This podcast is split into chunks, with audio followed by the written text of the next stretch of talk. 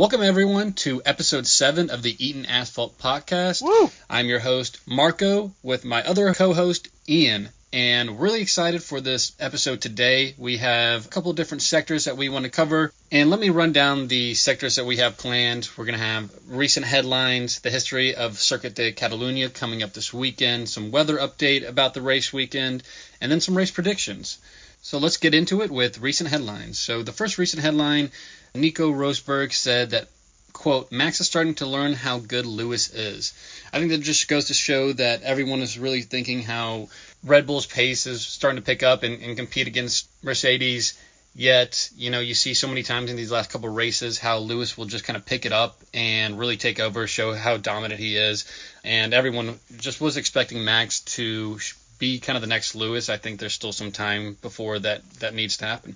Yeah, I agree. I think I was a little confused when I saw this because it was like I think Max has been pretty uh, aware of how good Lewis is since he hasn't been able to beat him but like 11 times. But yeah, I, I think you're I think you're spot on. Like you know, as they start to get better at Red Bull, still being able to kind of get over the hump of Mercedes is is tough. But Nico also said this past weekend, Lewis is a good guy, but behind closed doors, he's a very angry person. And I thought that was so funny because, like, you see Lewis on social media and in interviews, he's always so calm, cool. You know, he's super uh, you know, social justice focused. He's super like, you know, environmental focused. Anything that a good guy athlete would be. I think that's what he is. But I do think a tiny little bit of it is a, a kind of a front of just a face he's putting on. So um, I've thought that for a while, and Nico confirmed it for me. Yeah, Nico definitely didn't have any past history with Lewis for him to no. maybe say and, and have a, a, negative connotation with Lewis. He's so, unbiased. He's a he's a reporter, so yeah, he's unbiased. Absolutely. And next one, a little bit more about Red Bull. Max Verstappen starts his 100th GP this weekend, so congrats to Max. Speaking of another on the rise driver, rumors are spinning about George Russell possibly replacing Valtteri Bottas in that second Mercedes seat. This is kind of like a, you know, we all know it's going to happen eventually type thing, but hearing that it could possibly happen this year, it was a little shocking and a little jarring, I'm sure, for Valtteri. And along with that, obviously the amazing, great, nice, not angry Lewis Hamilton came to the defense of Valtteri Bottas, saying, "Hey, critics need to give him a break." And you know what? Good for Lewis. Good guy, Lewis, striking again. Um, speaking of Lewis, let's stay on that. Uh, he said that Red Bull, he said, this is the quote, Red Bull still have a lot of performance on us. They're just making a lot of mistakes. I think that's a little debatable that they have a lot of performance on Mercedes. They're definitely making mistakes, but I think that's just Lewis trying to show the kind of, you know, oh well we're we're we're the we're the David in this David and Goliath story, which I think is just simply not true. Yeah, it seems like he's been going on that take pretty much from the beginning of the year, oh, and yeah. it's just the results just are hard to see on his viewpoint there. And next one, Sebastian Vettel confirms some new upgrades to the floor of his car that he's excited about. I think a little bit funny take on this is that during FP1 today, that actually he was driving and a piece of the floorboard actually popped out from uh, during his uh, free practice. So um, maybe not as excited about that now. Things continuing to go well with Aston Martin. Um, and then last headline we have here is Romain Grosjean is going to test in the Mercedes car, the uh, the W10 I think he's going to take Lewis's spot. So once again, the theme of Lewis being a good guy and letting the guy who almost died in a crash a couple months ago um, kind of have his last F1 experience in a championship winning car. So those are our headlines. We are going to next get into the history of the circuit de Catalunya. But before we do that, uh, we want to give a quick shout out to our sponsor, Eaton Asphalt Podcast is brought to you by the Make a Wish Foundation for men 35 and above. This new foundation is making dreams come true for the healthy middle-aged man. We're excited to partner with them uh, when they came into the spotlight for coming to an agreement with Mercedes and Romain Grosjean to let Romain have one more ride around the super sweet race car and give him the real feeling of being a true GP winner. Uh, we appreciate the work that Make-A-Wish Foundation has done, and we're excited to see what else they do for men 35 and above really great to see. I think Romain really des- deserves it. He's been through some traumatic experiences, so good for him. good for him. All right, up next is a little bit of history about the Circuit de Catalunya. So, Ian, do you want to attack that? I will, yeah. So you hear a lot of negative press about this track. Understandably, not too many cool things have happened. But here's just a little bit of background so that you can go into the race being knowledgeable about this track. Um, so it was built in 1991, started hosting the Spanish Grand Prix in F1 that same year. About a little over four and a half kilometers long, got 16 turns on them, all relatively slow corners.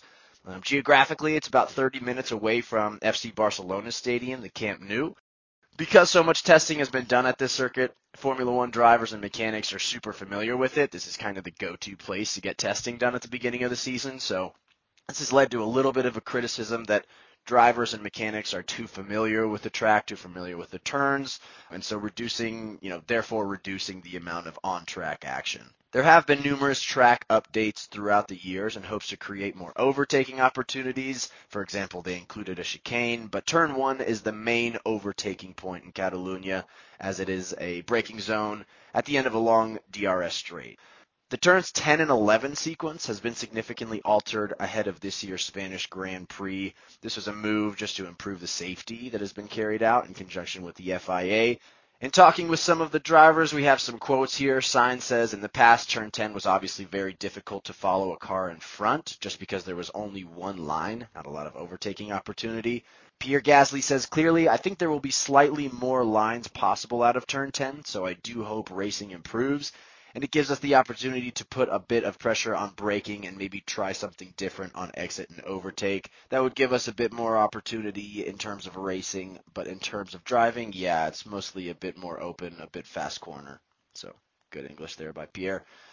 Charles Leclerc said, I mean, I'm pretty sure that there will be different lines there, and that should be a bit better to follow, but I also feel that turn 10 was an opportunity to overtake, so I don't know think there will be less overtaking in turn 10, so he's kind of the contrarian there. But it then then again, if it helps us to follow closer for overtaking before turn one, then that's great. So Alonso agreed, basically saying that he doesn't think this is going to change lap times or overtake possibilities too much. So a little bit split in terms of what the drivers think, but mostly I think realistic drivers are not looking for too many overtake opportunities outside of turn 10 and turn 1. Yeah, it doesn't seem like these changes are really going to change too much for the race in general, which obviously we know in the past has not been the most exciting race. Right. Speaking of not being a super exciting race, we were looking at historical points, right, just to put in here.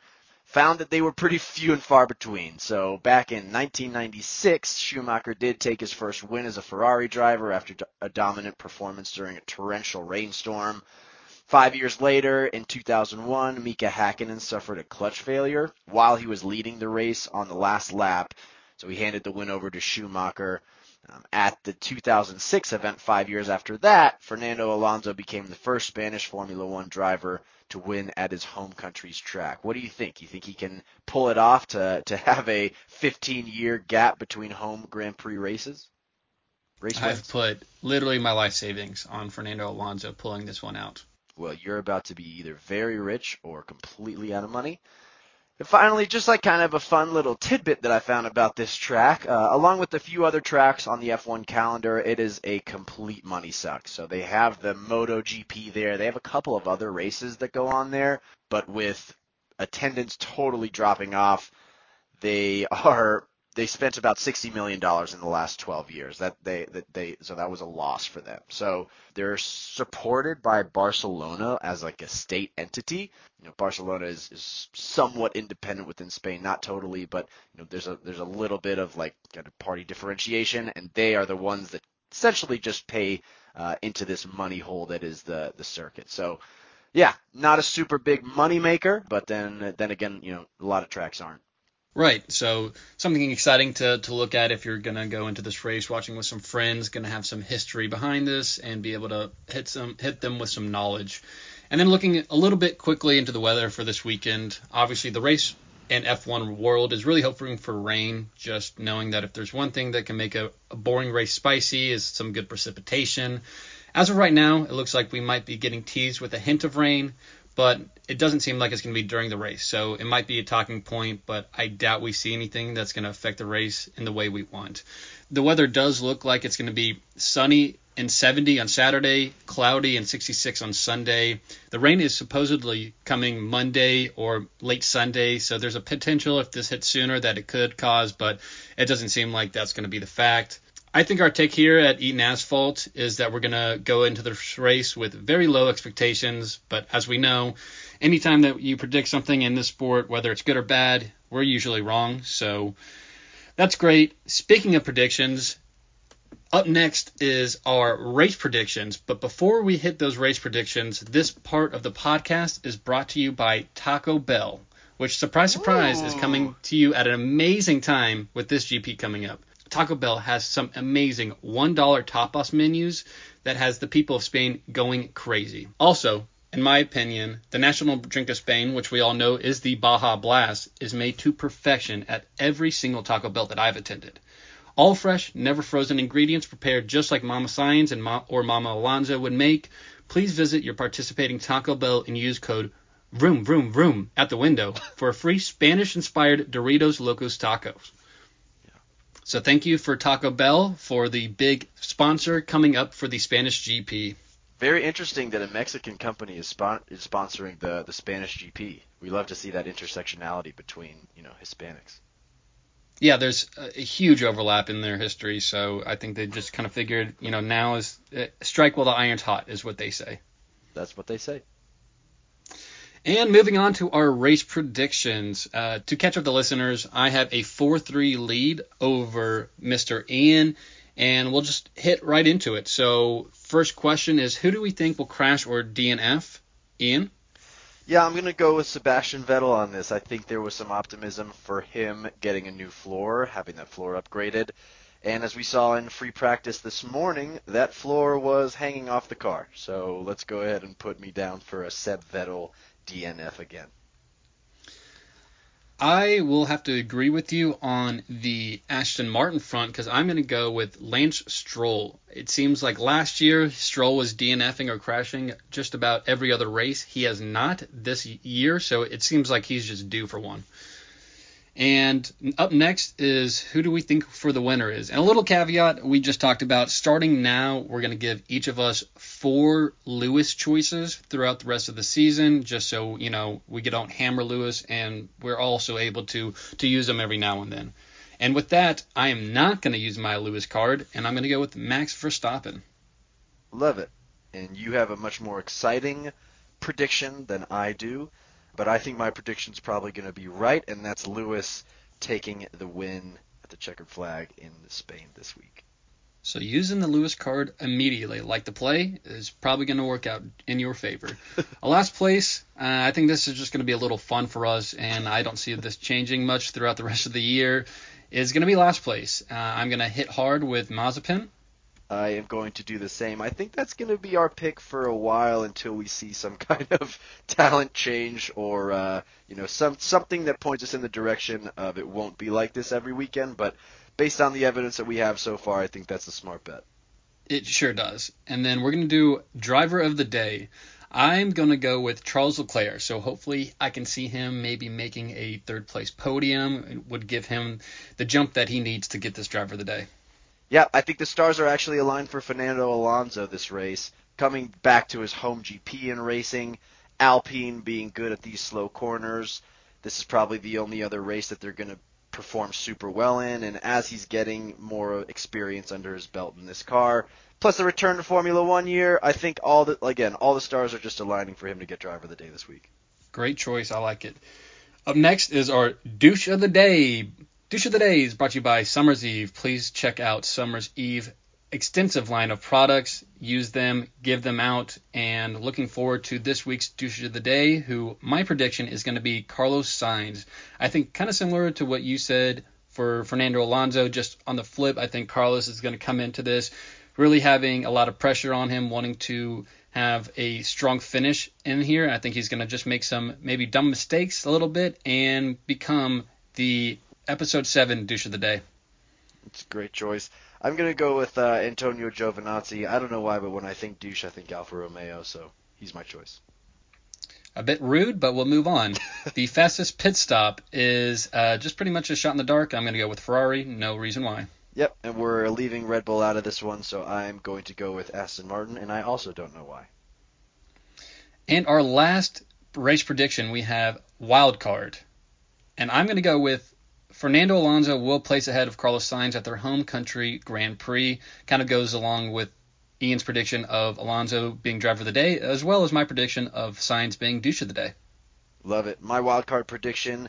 I basically just wanted somebody who has zero points uh, to be a first-time point scorer, and I think Kimi Raikkonen is the best choice for that. So I'm going to say Kimi getting his first points of the season, finishing T- P10 or above.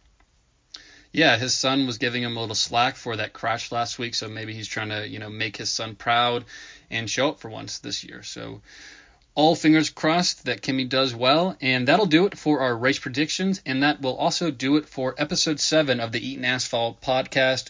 We are really excited for this race coming up in Barcelona.